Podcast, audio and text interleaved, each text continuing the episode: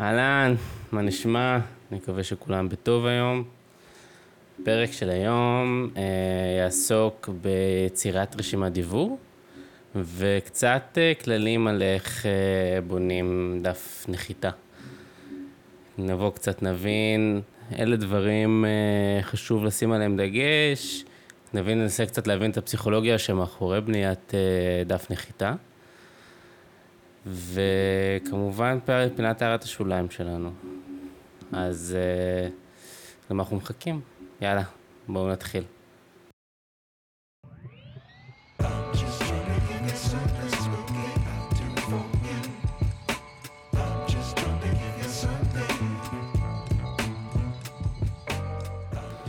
רשימת דיבור זה אחד הכלים האסטרטגיים הכי בולטים היום בעולם השיווק.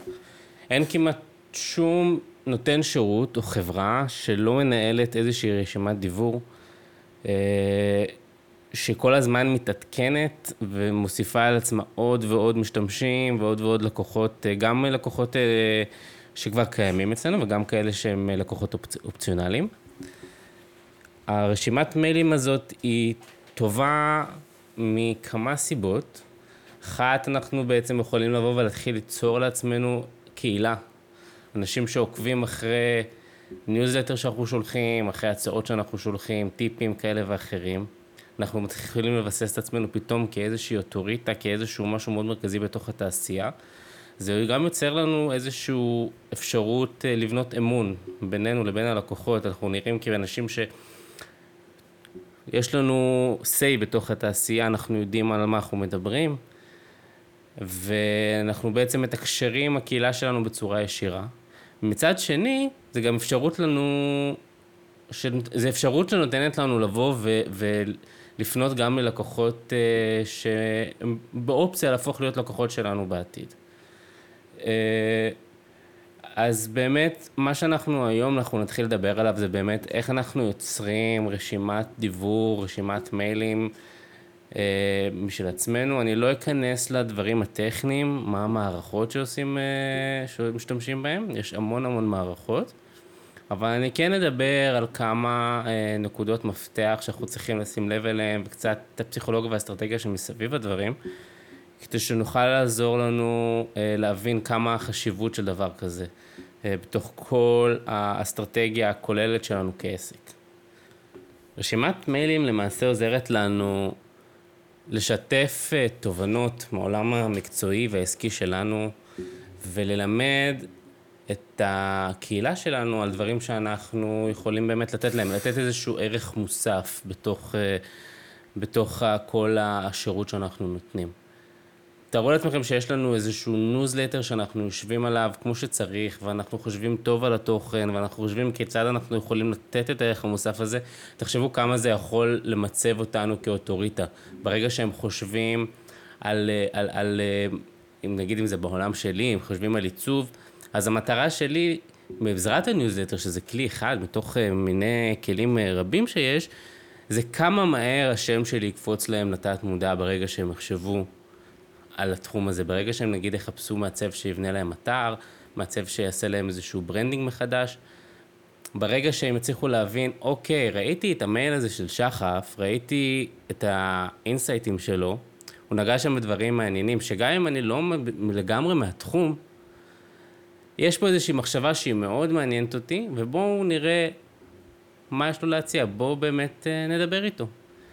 מעבר פנייה ללקוחות קיימים, לאיזשהו מאגר מידע שיש לי, המרחק שפעם היה לי בין משבצת שהתפנתה לי לבין מציאת לקוח חדש, פתאום יכולה להצטמצם. למה הכוונה? אני יכול היום פשוט לשלוח מייל, ברגע שיש לי פתאום זמן לפרויקט חדש, או שהוא איזשהו retainer שאני רוצה לעשות, אני יכול פשוט לשלוח את המייל ולהגיד לו, היי, אתה עוקב אחריי, אתה נמצא בתוך הרשימת דיוור שלי, פתאום מתפנה לי משבצת ואני מחפש אה, לקוח חדש, אני מחפש אתגר חדש, אני מחפש פרויקט חדש. יכול להיות שזה מעניין אותך? כמובן, אני מדבר פה אה, בניסוח מאוד אה, שטחי.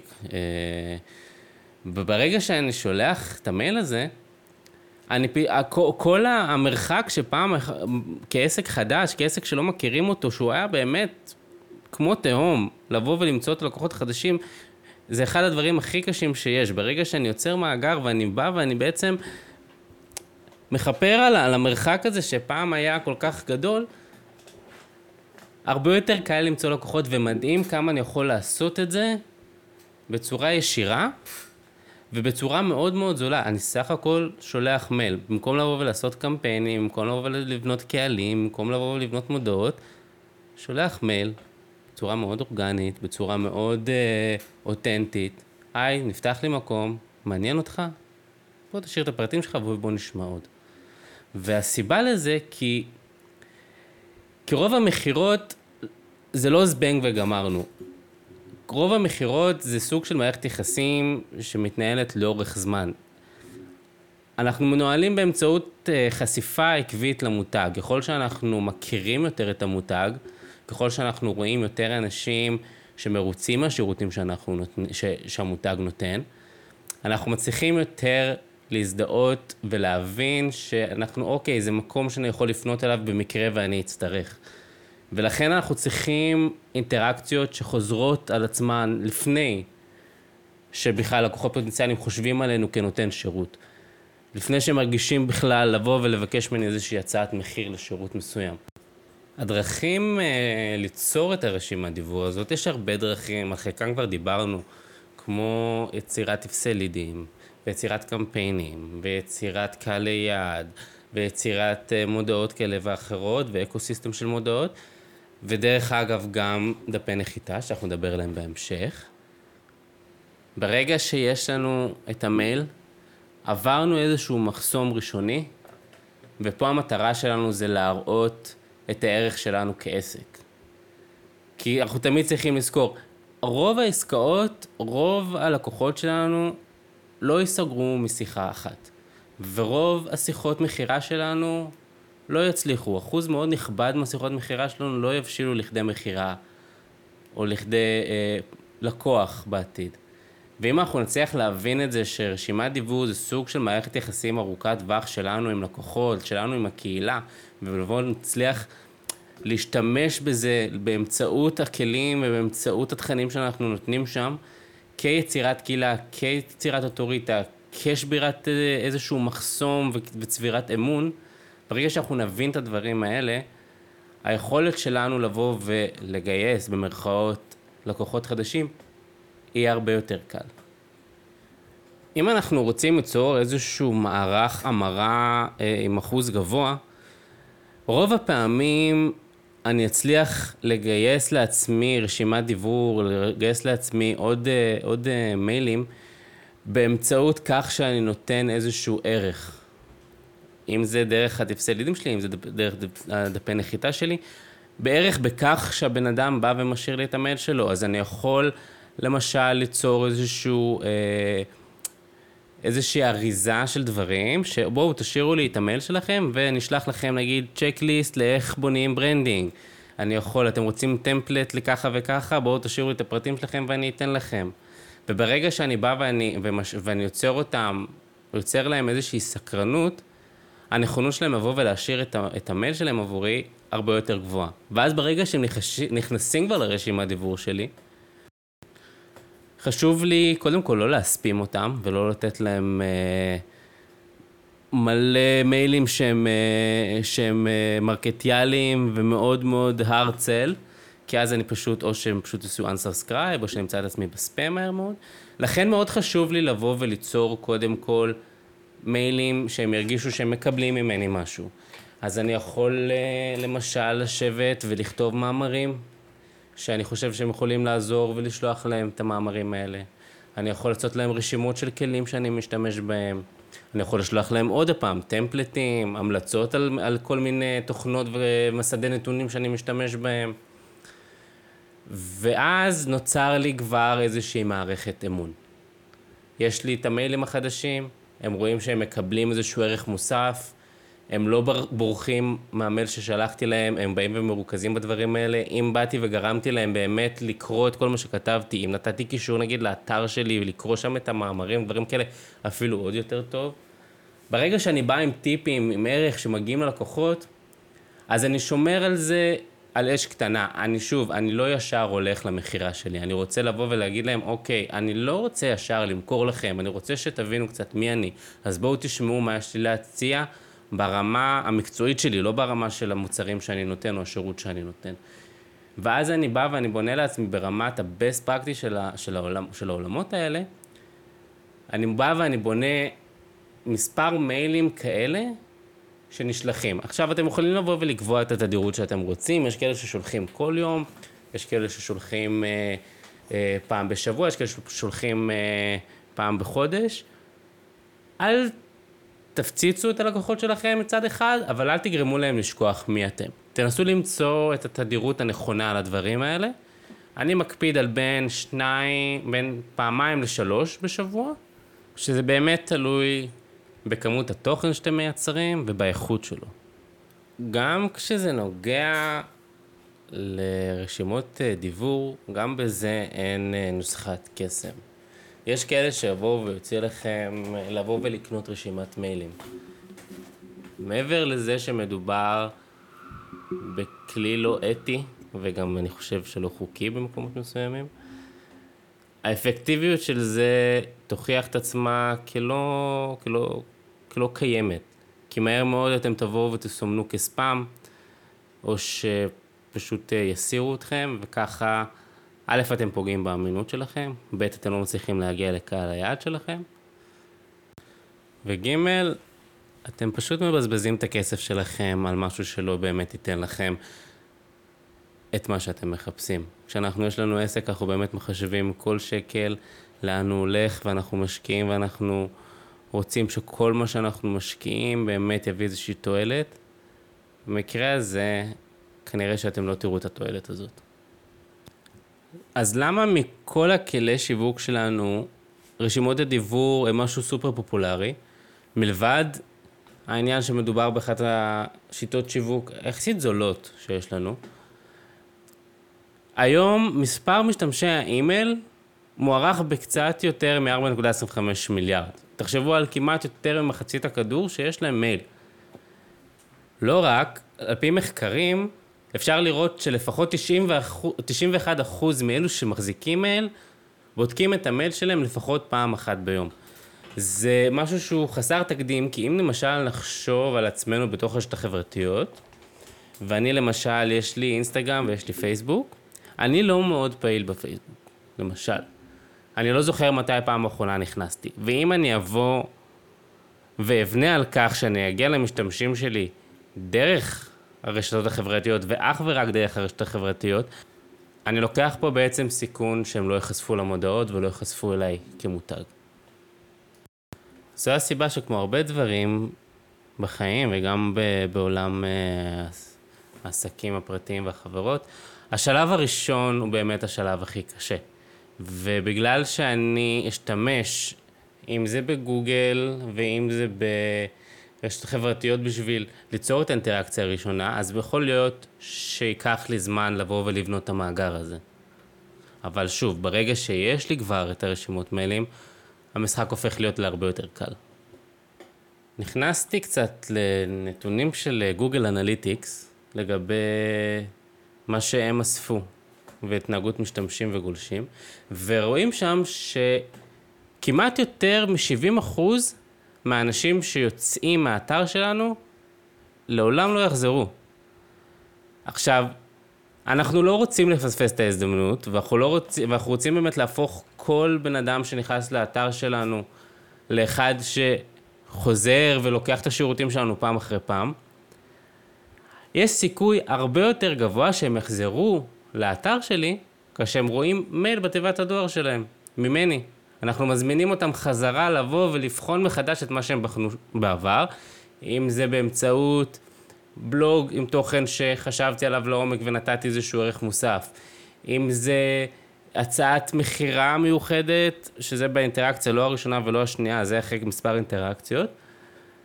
פתאום מגולשים שסתם מצאו את עצמם כי הם, כי הם הקליקו על מודעה, הם הופכים להיות למה שנקרא intent, זאת אומרת, לקוחות עם כוונה גבוהה יותר, הם כבר יודעים למה הם נכנסים, עניינת אותם, הם רוצים קצת לחקור יותר לעומק את מה שאתה נותן, וברגע שאתה מצליח לדוג את אותו אה, קהל לקוחות או קהל יעד הזה לתוך האתר שלך, אחרי שהם כבר יודעים מי אתה ושיש סיבה שהם נכנסים, כי אם הם נכנסים לאתר שלך אחרי שקראו, כנראה שאתה רלוונטי למה שהם מחפשים כרגע, אז הסיכוי שלך לבוא ולהפוך אותם ללקוחות, זאת אומרת, אחוז ההמרה שלך פתאום הופך להיות הרבה יותר גבוה ממה שהיה בעבר. אני עושה המון אה, בדיקות A-B testing, לבדוק מה עובד יותר נכון, מה עובד פחות נכון. ואם אני יכול לתת לכם איזשהו טיפ קטן לפני שאנחנו ממשיכים הלאה, זה ראיתי שברגע שיש לי פנייה אישית באתר, במייל עצמו, אחוזי ההמרה, אחוזי הסיכוי שהם ייכנסו לאתר, שהם יישארו אה, קשובים למה שאני נותן, הרבה יותר גבוה. יש לי פנייה אישית, למרות שאיזושהי אוטומציה שעשיתי במערכת, פתאום להם זה נראה בצורה שאני פונה אליהם באופן אישי. ברגע שאני מוסיף את השם שלהם בתחילת המודעה, היי ג'ון, היי שלי, היי whatever, ברגע שאני בא ואני עושה את הדברים האלה, הם מרגישים כאילו זה שני חברים שמדברים. גם אם זה לא ככה באמת, אבל יש איזשהו מש... מחסום ראשוני שנשבר, זה כבר לא אתה מדבר עכשיו עם מישהו אמורפי, אלא מישהו שמכיר אותך. וברגע שאתה מדבר עם מישהו שמכיר אותך, באופן אוטומטי, הקשב שלך כבר שם, בצורה הרבה יותר גבוהה מאשר בסיטואציות אחרות. אז ראינו שלמעלה מ-4 מיליארד אנשים מחזיקים בכתובת מייל, ו-91 אחוזים אפילו יותר פותחים את תיבת המייל שלהם לפחות פעם ב- ביום, לעומת אחוז הרבה יותר נמוך ברשתות החברתיות.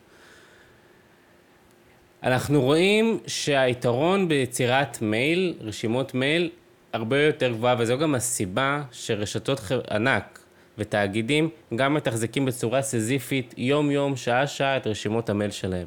אם אנחנו קצת נכנסים יותר לנתונים של הדברים, אפשר לראות שאחוז המעורבות אפילו, לא ההמרה, ברשתות חברתיות מגיעות ל-0.6%. אם אנחנו משווים את זה לשיעור הפתיחה של מיילים, שעומד על 22.86%, כמעט 23%, אנחנו יכולים לראות הבדל עצום. בגלל שמדובר בכלי שהוא יחסית זול, אחוז ההחזר על ההשקעה, מה שנקרא רוי, הוא עצום. הוא כמעט 4,300 אחוז. אז, אם אנחנו מצליחים להשתמש נכון בכלי הזה, ואנחנו מצליחים ליצור קמפיין שיווק אפקטיבי וחכם דרך רשימות המייל, דרך רשימות הדיבור, של, הדיבור שלנו, אנחנו יכולים לייצר הרבה יותר לקוחות. אנחנו יכולים למנף את המכירות שלנו, אנחנו יכולים להשאיר את הלקוחות שלנו, שלנו, להקשיב לנו ולגרום להם לחזור עוד הפעם ועוד הפעם כדי לקבל עוד שירותים, ואם אנחנו מוכרים מוצרים אז למכור עוד מוצרים. יש הרבה כלים ליצור רשימות דיבור, יש כלים שעולים כסף ויש כלים חינמיים, אפשר גם לעבוד אולד סקול ולנהל אה, קבצי אקסל ולעשות את זה בצורה ידנית. אני לא רוצה לתת לכם פה את ההמלצות לאילו כלים לפנות ולאילו כלים לא, כי זה באמת משהו שהוא מאוד אינדיבידואלי, כל אחד והשירות שהוא נותן, כל אחד מתחבר לממשק, ל-UI של, של, אה, של תוכנה אחת על פני אחרת, לבנפיט של כל אחד, אז באמת אני לא רוצה להיכנס לזה. מה שכן, אני רוצה שנייה שנדבר על איך אנחנו יוצרים רשימת מייל ברמה האסטרטגית של הדברים, לפני שאנחנו, לפני שאנחנו נוגעים בכלל בטכניקה, באיזה כלים אנחנו משתמשים. אז דיברנו דבר ראשון על יצירת תוכן. אנחנו צריכים להציע כל הזמן תוכן שהוא תוכן בעל ערך, שהוא מאוד רלוונטי למה שאנחנו נותנים. זה יכול להיות באתר, זה יכול להיות בבלוג, זה יכול להיות בפלטפורמות של המדיה החברתית שלנו, כל זה כדי למשוך מבקרים. זה יכול להיות מאמרים אינפורמטיביים, זה יכול להיות אי-בוקים, זה יכול להיות הצעות בלעדיות, זה יכול להיות הדרכות כאלה ואחרות. חשוב לנו לבוא ולהציב את הפורמס שלנו במיקומים אסטרטגיים באתר שלנו. לרוב זה יהיה באזורים של above the fold, כמה שיותר גבוה, שזה יהיה הדבר הראשון שהם יראו. להשתמש ב-CTA, בכפתורי הנעה לפעולה, כאלה שהם מושכים את העין, שהם בולטים בתוך כל הגריד שלנו, וברגע שאנחנו משתמשים בדברים האלה, יש סיכוי מאוד גבוה שהם יבואו וילחצו על הדברים האלה. לצד יצירת אה, תוכן ואיזשהו אה, מאמרים שבאמת נותנים איזשהו ערך לימודי שאנחנו יכולים להעניק אנשי מקצוע, אנחנו יכולים גם לבוא ולהשתמש בטכניקה של להציע תמריץ. תבואו, תשאירו את המייל שלי, תשאירו את המייל שלכם, סליחה, ותקבלו משהו בתמורה. תקבלו איזשהו טמפלט בחינם, תקבל איזושהי הנחה בלעדית, תקבל איזשהו תוכן מסוים שרק מי שנרשם מקבל אותו, ואתם בתמורה מביאים את המייל שלכם. אנחנו רואים באופן בולט, באופן גורף, שאנשים נוטים יותר לספק את הכתובת שלהם כשהם מקבלים משהו בתמורה. אז זה גם משהו שחשוב לנו לקחת בחשבון כשאנחנו רוצים ליצור רשימת דיוור. אחד הדברים גם שאנחנו נראה, והרבה אנשים אומרים את זה, אני פחות מתחבר אליו, זה שימוש בפופ-אפים ובסליידים ודברים כאלה, כפורם, זאת אומרת שקופץ לי בזמן שאני גולל באתר, בזמן שאני קורא, פתאום איזשהו פופ-אפ, היי, נרשמת כבר לניוזלטר שלנו, בוא תשאיר את... אני פחות אוהב את הדברים האלה, אבל זה עובד טוב, זה עובד טוב. אני כמשתמש באופן... אה, כמעט תמיד ברגע שאני רואה את זה, אני בחיים לא משאיר את הפרטים שלי.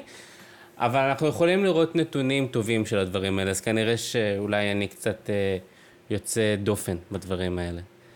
דבר נוסף שאנחנו צריכים לבוא ולהשתמש בו בשביל לבוא ולהגדיל את הרשימת דיבור שלנו זה באמת קידום במדיה החברתית. הערוצי מדיה חברתית שלנו, פייסבוק, טיק טוק, אינסטגרם, זה הפלטפורמה בשביל לקדם את רשימת המייל שלנו. נעודד עוקבים להצטרף, נדגיש את ההטבות שאנחנו נותנים על ידי הרשמה, כל הזמן נבוא ונגיד להם, תשאירו את הפרטים, תקבלו ככה, בואו תראו מה אנחנו נותנים לכם, ניצור, ניצור תוכן ומודעות ואקו סיסטם של מודעות, שיגרום להם להסתקרן ולהשאיר את הפרטים שלהם אצלנו. מצד שני, אם אנחנו חוזרים כמה שנים אחורה, אתם בטח זוכרים שכל שני וחמישי היו הגרלות והיו תחרויות, והיו מתנות שכל אחד נותן, בוא תשאיר את הפרטים שלך ותיכנס להגרלה. גם היום אפשר לראות את השימוש בדברים האלה, אפשר לראות את זה פוחת יותר ויותר, כי א', יש איזושהי הרגשה של הוזלה של הדבר הזה, ב', אנחנו רוצים ליצור איזושהי שותפות. בוא תיתן לי, ואני מבטיח לך שתקבל משהו. בגלל זה לרוב אנחנו נראה שאנחנו יותר נצליח בסיטואציות שבהן אנחנו נותנים משהו ישיר. אנחנו לא נותנים פה אולי מכונית שאתה יכול לקבל בהגרלה, אבל אנחנו נותנים לך ערך שהוא מאוד אפקטיבי בצורה של הנחה, או בצורה של אה, אה, המלצ... תוכן שהוא אקסקלוסיבי לך, אתה מקבל ישירות, ואתה בטוח מקבל. זה לא אולי, זה לא בוא תשאיר לנו את הפרטים ואתה נכנס למאגר ודברים כאלה. לכן אולי לפעמים נשקול לבוא ולוותר על אסטרטגיה של מתנות ותחרויות, ויותר במקומות כאלה לבוא ולתת משהו ממשי. גם אם הערך שלו יותר נמוך, מבחינת עלות של הדברים, יכול להיות שהערך שלו מבחינת הסיכוי שיהפוך להיות באמת לקוח הוא הרבה יותר גבוה. שתי אה, אסטרטגיות אה, שהן סופר אפקטיביות ממה שאני ראיתי, זה דבר אחד שאני ראיתי בחברה שאני עבדתי בה, זה שימוש בוובינארים. הופתעתי עד כמה השיטה הזאת היא אפקטיבית. איך... א', לא חשבתי שאנשים יבואו ויבזבזו את הזמן שלהם לבוא ולהיכנס לדמו של אה, חצי שעה אה, ובאמת להתעניין, אבל כנראה שברגע שאתה נכנס לנישה שבה הקהל יעד שלך הוא מאוד מוגדר, ואתה מצליח לפנות אליהם בצורה מאוד חכמה, אתה תוכל לקחת את הקשב שלהם גם לדעת משהו בסגנון של וובינר של חצי שעה עד שעה, ובחצי שעה, השעה הזאת שבו אתה נותן גם מין סקירה כזאת של העולם, ואתה נכנס ל deep dive של מה אתה כנותן שירות, או המוצר שלך יכול לבוא ולתת לקהל יעד שלך. אז כבר, א', בעצם ההרשמה לוובינר כבר יש לך את המייל, וב', שוב, אתה יוצר פה קהל שנכנס לוובינר, כבר קהל עם אייטנט, שהסיכוי שלו להפוך להיות לקוח בעתיד הוא הרבה יותר גבוה. והשיטה הנוספת שהיא סופר אפקטיבית זה שת"פים. אתם יכולים להציע אה, ולתרום אה, מאמרים לאתרים ולבלוגים מוכרים. אתם יכולים לשתף פעולה עם עסקים אחרים או משפיענים בענף שלנו כדי לקדם את הרשימת מייל הזאת. אפשר לראות הרבה קמפיינים כאלה ברשת החברתיות. אפשר אפילו באירועי אופליין, במיטאפים כאלה ואחרים. ברגע שאנחנו עושים דבר כזה, הטווח הגעה שלנו הוא, הוא מוכפל, כי בעצם אנחנו יוצרים גם את הקהל היעד שלנו, ואנחנו גם פונים לקהל יעד של הבן אדם, או של העסק, או של המוצר שאנחנו משתפים איתו פעולה, וזה כלי מאוד אפקטיבי ביצירה של אה, רשימת דיוור, ובאמת לבוא ולהגדיל אותה. והאסטרטגיה האחרונה, אבל למעשה אולי האסטרטגיה שהיא הכי נפוצה, זה למעשה שימוש בדפי נחיתה. אין היום כמעט אף נותן שירות, או מי שמוכר מוצר כזה ואחר, באי-קומרס נראה את זה פחות, אבל בשאר העולמות אנחנו נראה שימוש מסיבי בדפי נחיתה. א', כי זה משהו שמאוד קל לעשות. יש לנו המון אה, אתרים שפשוט אפשר לעשות drag and drop ולבנות את זה. זה לא דורש מאיתנו ידע בקוד ודבר, ואיזה שהם כלים עיצוביים מאוד מאוד מיוחדים. וב', העלות מול ההשקעה, היא, אי אפשר, אפשר, אפשר באמת להסביר עד כמה זה אפקטיבי דבר כזה. כי באמת זה הכלי שאנחנו יכולים לבוא ולהשתמש בו בכל שאר הקמפיינים שאנחנו עושים. להפנות לדף נחיתה, להשתמש בו בפרסום בגוגל ודברים כאלה. ואז ברגע שאנחנו יוצרים דף נחיתה שהוא חכם בצורה של המבנה שלו, שהשימוש בצבעים שלו הם צבעים שא', מתקדמים עם המותג שלנו, וב', יוצרים איזושהי בולטות, אם זה מבחינת ההנאה לפעולה. ברגע שאנחנו יוצרים את כל הדברים האלה, הסיכוי שלנו לבוא ולגרום לבן אדם לבוא ולהשאיר את המייל ולהיכנס לתוך רשימת, רשימת דיוור שלנו, הרבה הרבה יותר גבוהה. אז איך, כשאני מדבר על דף נחיתה שבנוי בצורה חכמה, אני מדבר על כך שאנחנו תמיד נצא מתוך מחשבה ספציפית. המטרה שלנו תמיד היא ליצור לידים. זה לא כמו אתר תדמית, זה לא כמו אתר מלא. אני לא רוצה לבוא ולפזר את הקשב, אני רוצה שהמשתמש ייכנס לעמוד נחיתה שלי ויישאר בו. אני רוצה שהצעד הבא שהוא יעשה זה לא ללכת ויבדוק כל מיני דברים, אלא יבוא וילחץ על ה-CTA שלי וישאיר את הפרטים. אני רוצה לנווט אותו ליעד ממוקד, ואני רוצה שיעשה פעולה מסוימת, אם זה רכישה, אם זה הרשמה לניוזלטר, אם זה להוריד e-book, אם זה לבקש מידע נוסף על המוצר. אז כמו כל דבר שבעצם בעולם אנחנו לא ממציאים פה את הגלגל, לכל דבר יש best practice, משהו שנמדד, משהו שמראה תוצאות לאורך זמן, ובואו ננסה שנייה לעבור ולהבין מהם ה-best practice כשאנחנו באים והולכים באמת לעצב אה, עמוד נחיתה כמו שצריך. זה איזשהו שלד שכבר אני מאמץ אותו, ואני פשוט מציע לכם גם לעשות את הדברים האלה. אני רואה כבר תוצאות, אני מאמין שגם אתם תראו אותו. אז לפני שאנחנו באמת אה, נכנסים, בואו קצת ננסה להבין מושגים בסיסיים, לפני שאנחנו מזיזים אה, אפילו, אפילו פיקסל. בואו בוא ננסה להבין שנייה איך הדברים אה, עובדים. אז כמובן, עמוד הנחיתה שלנו מחולק בעצם לשני חלקים. יש לי את החלק שמעל הגלילה, מה שהצופה רואה דבר ראשון כאשר הוא נכנס לאתר, ויש לי את החלק שמתחת לגלילה, שזה החלק שאנחנו לא רואים באופן מיידי.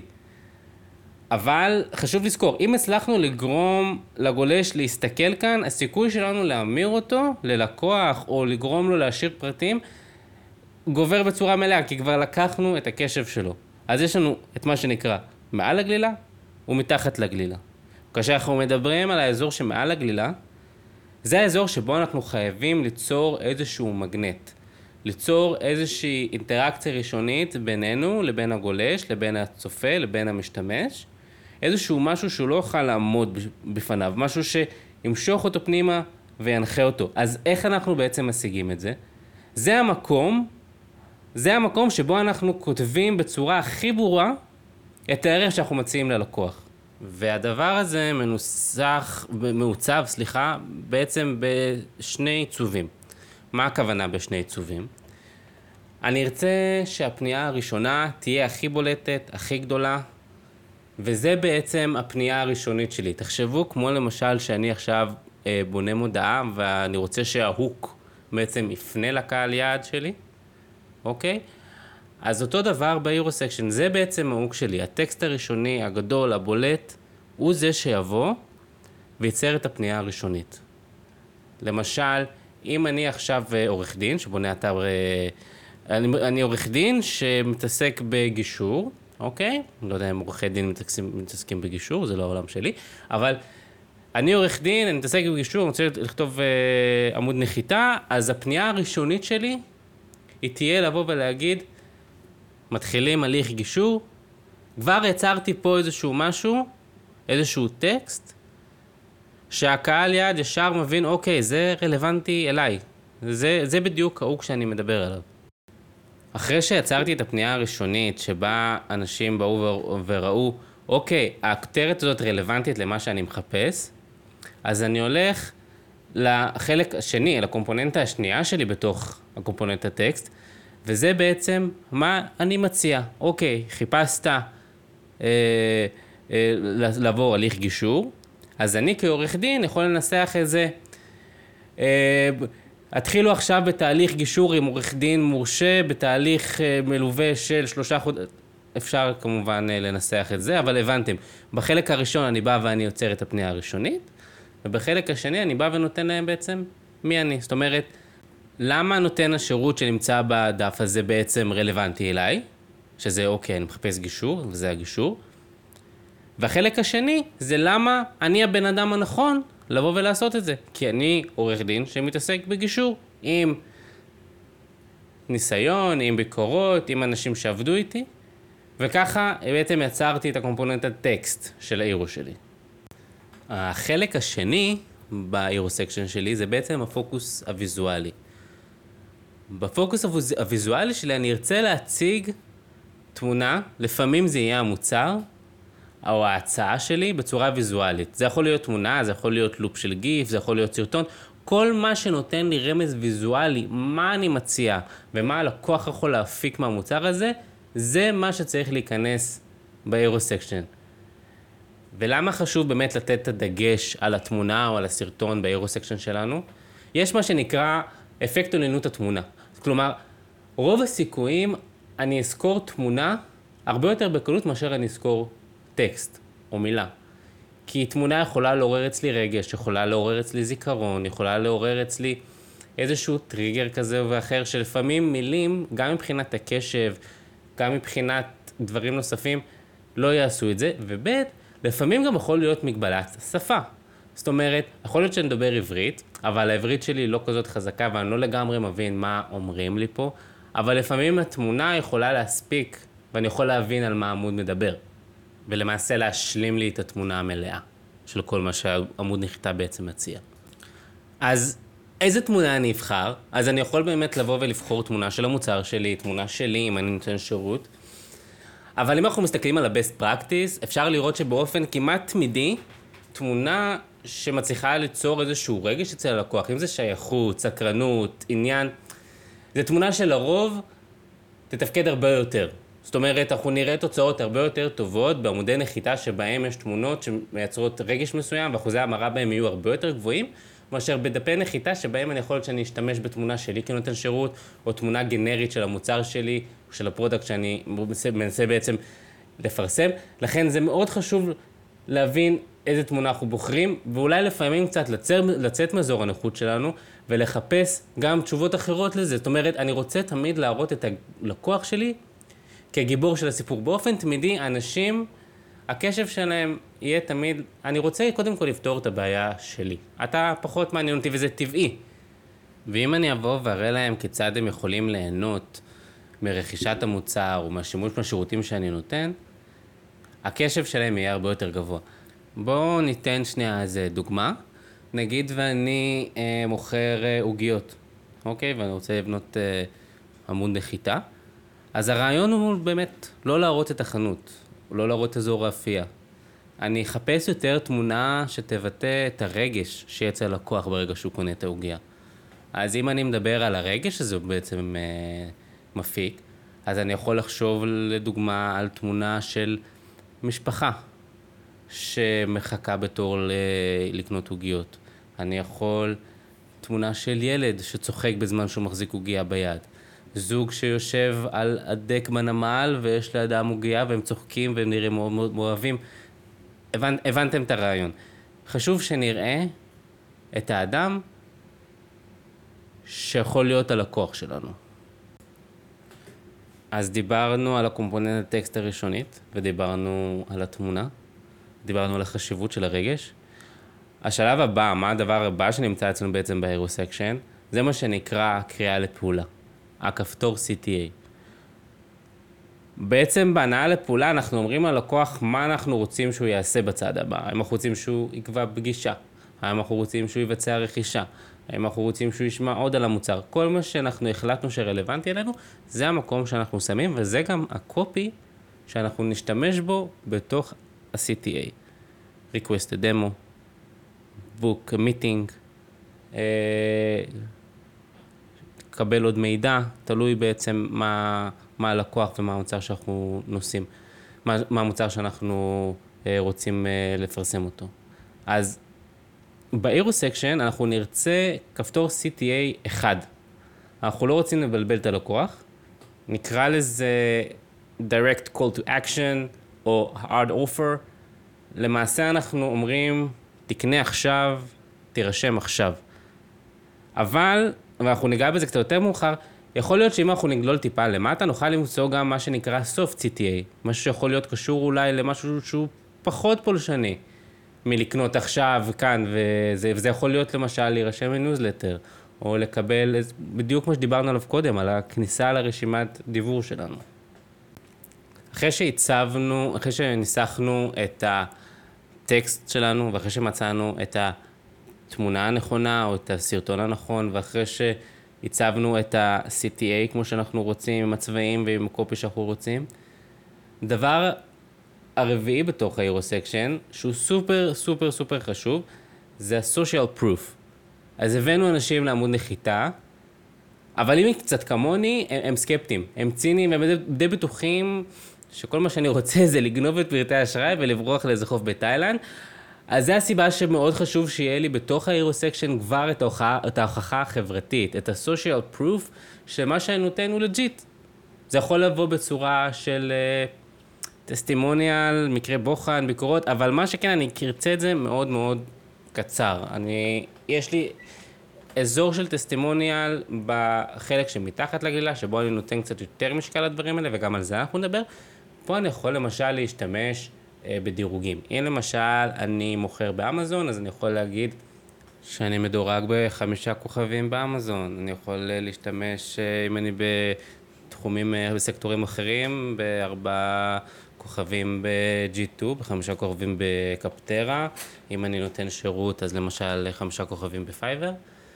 וכל הדבר הזה בעצם שובר לי איזושהי התנגדות, כי אני בא ואני רואה שיש לקוחות שהשתמשו בשירותים של הבן אדם שאני קורא את עמוד הנחיתה שלו, הוא אדם legit, ואנשים מרוצים, נותנים דירוג את הדירוגים האלה. אז אחרי ש... אז זה בעצם פה עכשיו סיימנו את כל מה שנקרא above the fold, כל האזור של ה-Eurossection, ופה אנחנו נכנסים לאזור שנותן לנו קצת להיות יותר גמישים, בואו נקרא לזה ככה. כי כבר יש לי את התשומת לב, כבר גרמתי ללקוח לבוא ולהסתכל על האירו-סקשן ולהישאר ולא לחזור אחורה ללחצן, ועכשיו הוא גולל קצת פנימה ורואה קצת יותר מידע על מי אני ומה אני נותן.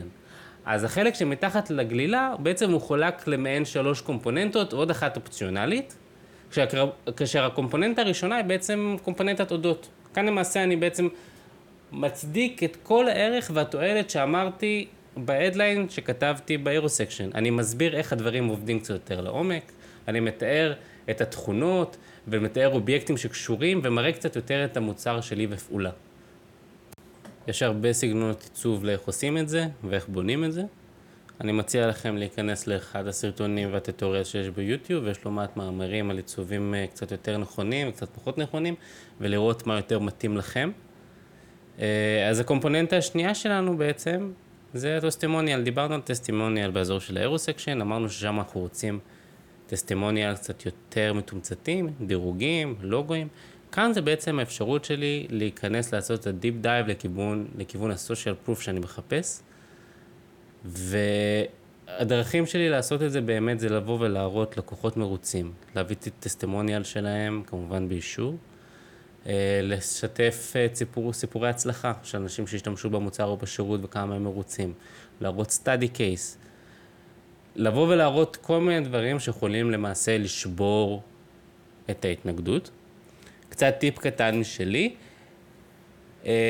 טסטימוניאלס uh, בווידאו זה הדבר שעובד הכי טוב. לא רק כי וידאו הוא באמת משהו שעובד היום הכי טוב, אני חושב על זה כלקוח אופציונלי שנכנס לבון נחיתה. אם גרמתי לבן אדם לבוא ולצלם ולהשקיע זמן ולבוא ולהגיד כמה השירות שהוא קיבל מאותו נותן שירות ומאותו מוצר הוא כל כך משמעותי וכל כך טוב עבורו, והוא בא ובאמת השקיע זמן וצילם סרטון שבו ממליץ על זה, כבר אז נשברת לי הרבה יותר התנגדות מאשר אם הייתי רואה איזשהו ציטוט שאני לא יודע לשייך אותו למי אמר מה, ואני לא יודע מי הבן אדם שאמר את זה.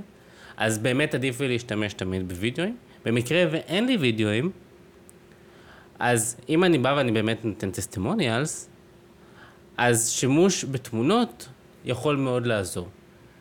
לא תמיד אפשר להשתמש בתמונות של אנשים שנתנו את הטסטימוניאלס, אפשר להשתמש בתמונות סטוק כאלה ואחרות. אני הייתי ממליץ לכם לבוא ולחפש את התמונות הכי אותנטיות שאפשר למצוא, אם אתם לא יכולים להשתמש בתמונות של הלקוחות שנתנו לכם את ההמלצה, אבל אם הם כבר אישרו לכם לבוא ולהשתמש בציטוטים שלהם, אני בספק שהם גם לא יסכימו שתשימו את התמונות שלהם, אבל זה כבר החלטה אה, של הלקוחות שלכם. הקומפוננטה השלישית היא הסופט CTA, מה שדיברנו עליו קודם.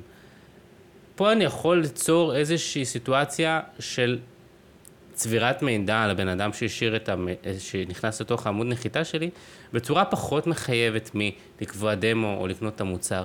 אני יכול לבוא ולהגיד להם, בוא, אתה לא חייב עכשיו לקנות את מה שאני מציע, בוא תשאיר את המייל שלך, לשמור על קשר.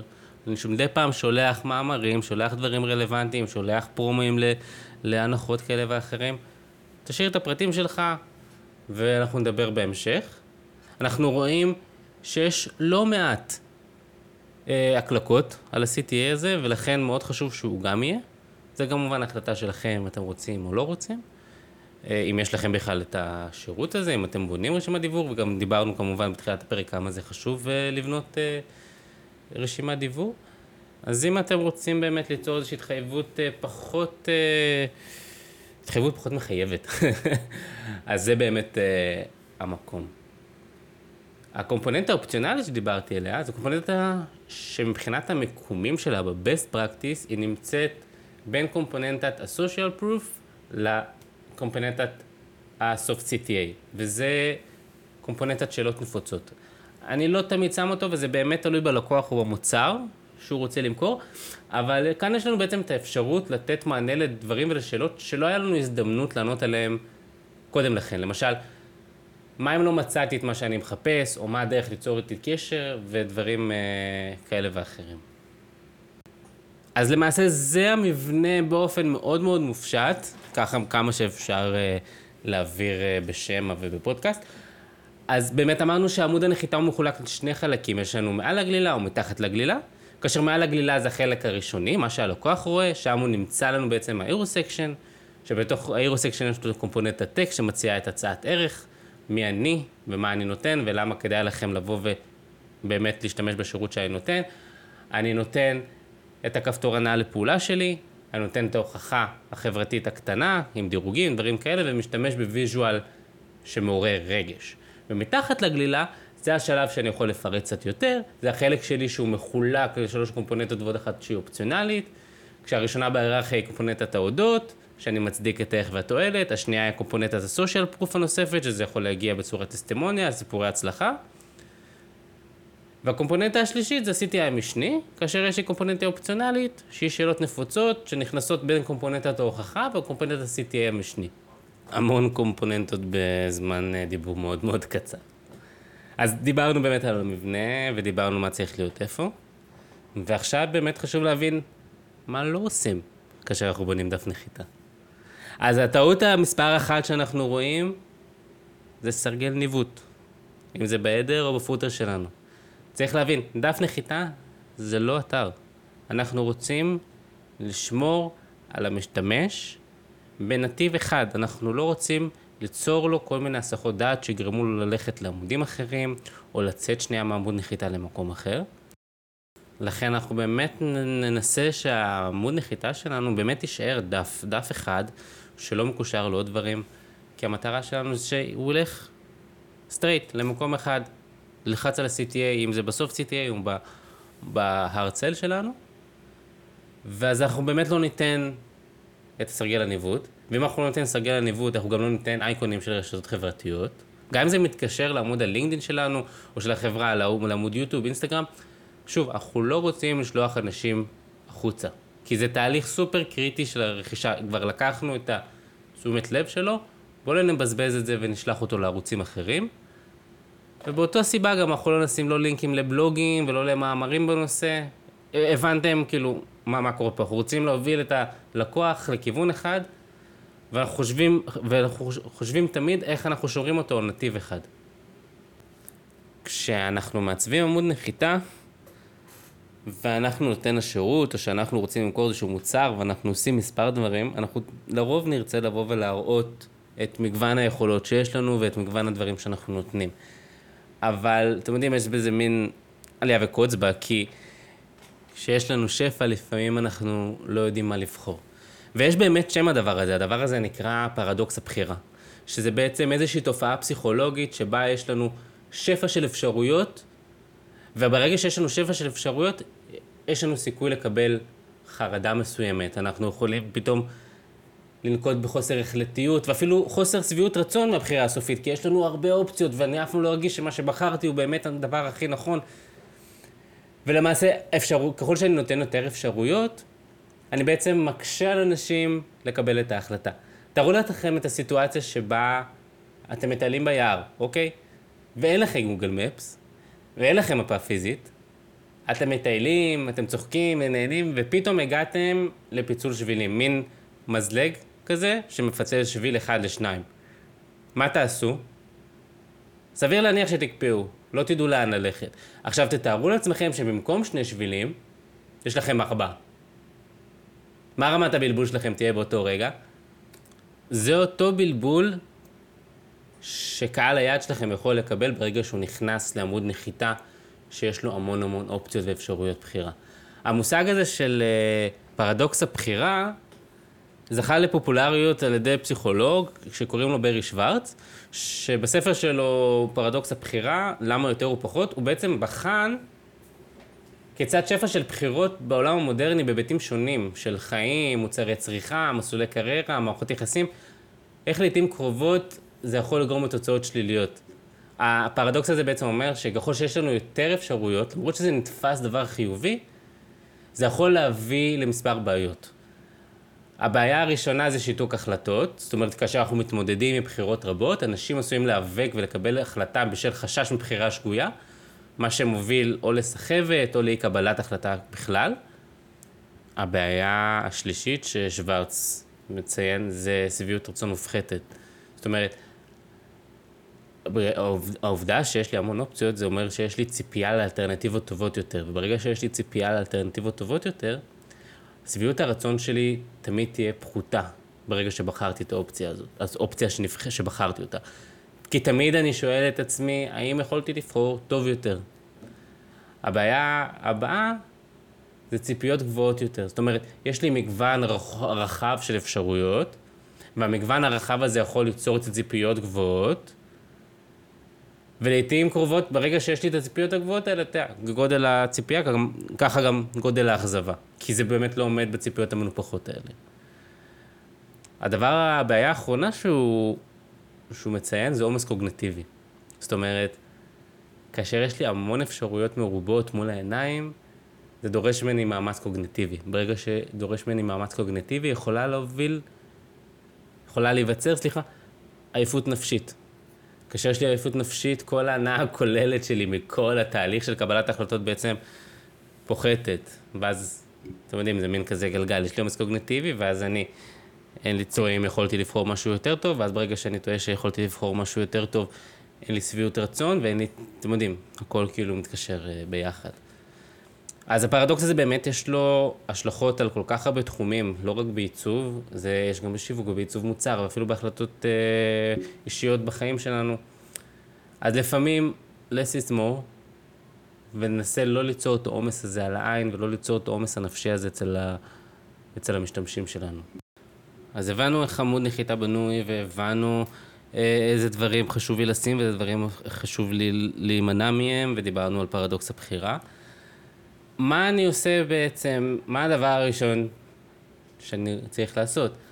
אז באופן מאוד לא מפתיע, הדבר הראשון שאני עושה זה לא עיצוב. הדבר הראשון שאני עושה זה חקר מתחרים. כי העיצוב בדרך כלל זה הדבר האחרון שאני עושה. 70% מהעבודה שלי תמיד תהיה מחקר, אם זה כניסה לאתרים, אם זה קריאת מאמרים, אם זה צפייה בסרטוני יוטיוב, טטוריאלס, לא משנה. אני לא אומר לכם תגנבו, אבל אף אחד לא ממציא את הגלגל. יש דברים שעובדים למקומות ולעסקים אחרים, אין סיבה שלא ניקח מפה השראה ומשם השראה ופה רעיון ומפה רעיון, ונתאים את זה יחד באיזה סימפוניה יפה כזאת אה, למשהו שמתאים אה, לי.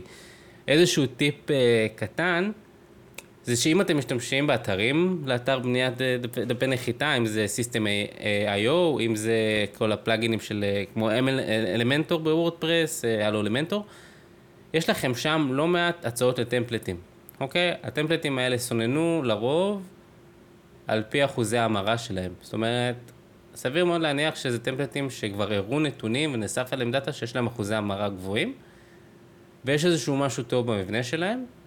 אז אם אתם לא מחפשים עכשיו אה, לשבור את הראש ולבנות דף נחיתה מסקרץ', אז יכול מאוד להיות שלהשתמש בטמפלטים האלה יעזור לכם.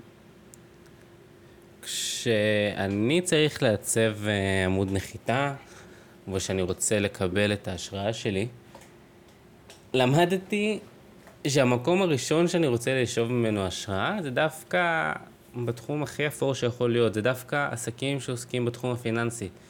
דפי נחיתה להלוואות, למשכנתאות, לביטוחים, לכרטיסי אשראי.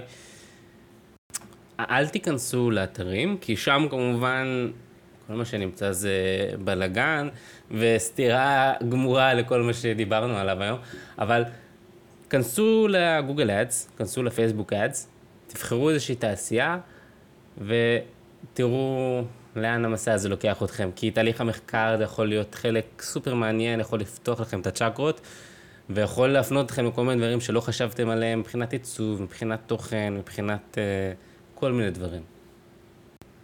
אז נראה לי שהגענו לסוף, כן?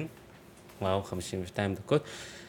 אה, אז בואו שנייה נסכם על מה דיברנו היום. אז דיברנו על רשימת דיבור ולמה הן חשובות, ודיברנו על כללי עשה ואל תעשה בבניית דפי נחיתה, ודיברנו מה הם הפץ פרקטי של בניית דפי נחיתה.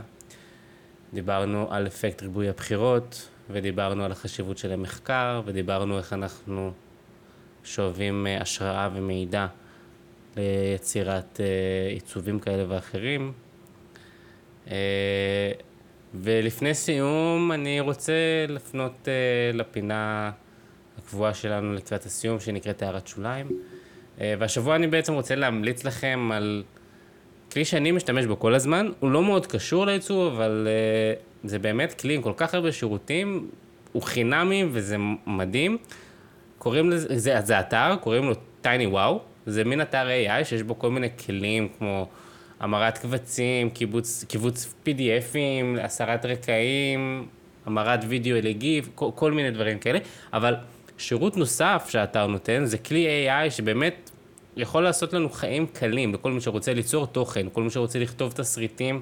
למצוא את הקפצ'נים המתאימים שלו לאינסטגרם, לעשות אופטימציית ACO וכל כך הרבה כלים שבאמת, כנסו לאתר הזה, טייני וואו, חפשו אותו בגוגל, מדהים, אני משתמש בו כל כך הרבה, ואני בטוח שזה יעזור לכם. אז uh, עד כאן, פרק של היום, עניין uh, של צבע וצורה. אז אני הייתי שחף, אני סופר שמח שנשארתם איתי עד כאן, אני ממש מקווה שתרמתי לכם אפילו בקצת. אם אהבתם ולמדתם משהו קטן, אני אשמח מאוד שתעבירו גם את הפודקאסט הזה הלאה, כדי שעוד אנשים ילמדו, על מנת שיחד אנחנו נהפוך להיות קהילה. אה, אנחנו נהיה כאן שוב שבוע הבא עם נושא חדש. עד אז, שיהיה שבוע מקסים ושקט לכולם. ביי ביי.